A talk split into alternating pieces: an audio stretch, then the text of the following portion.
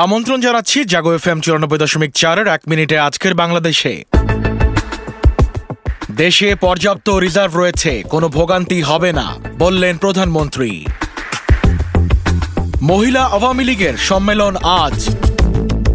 প্রধানমন্ত্রীর নির্দেশনায় এমপি ভবনগুলো আধুনিকায়ন করা হচ্ছে, বললেন স্পিকার।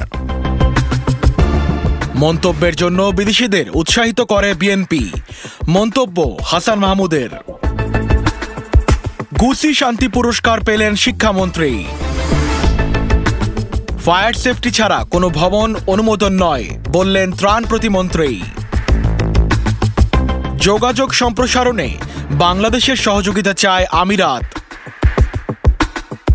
বঙ্গবন্ধু টানেলে যান চলাচল করবে জানুয়ারিতে। আরেক দফা বেড়েছে ভোজ্য তেলের দাম।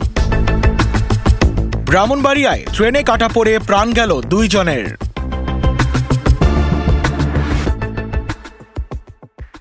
এক মিনিটে আজকের বাংলাদেশ এ পর্যন্তই। সবাইকে শুভেচ্ছা।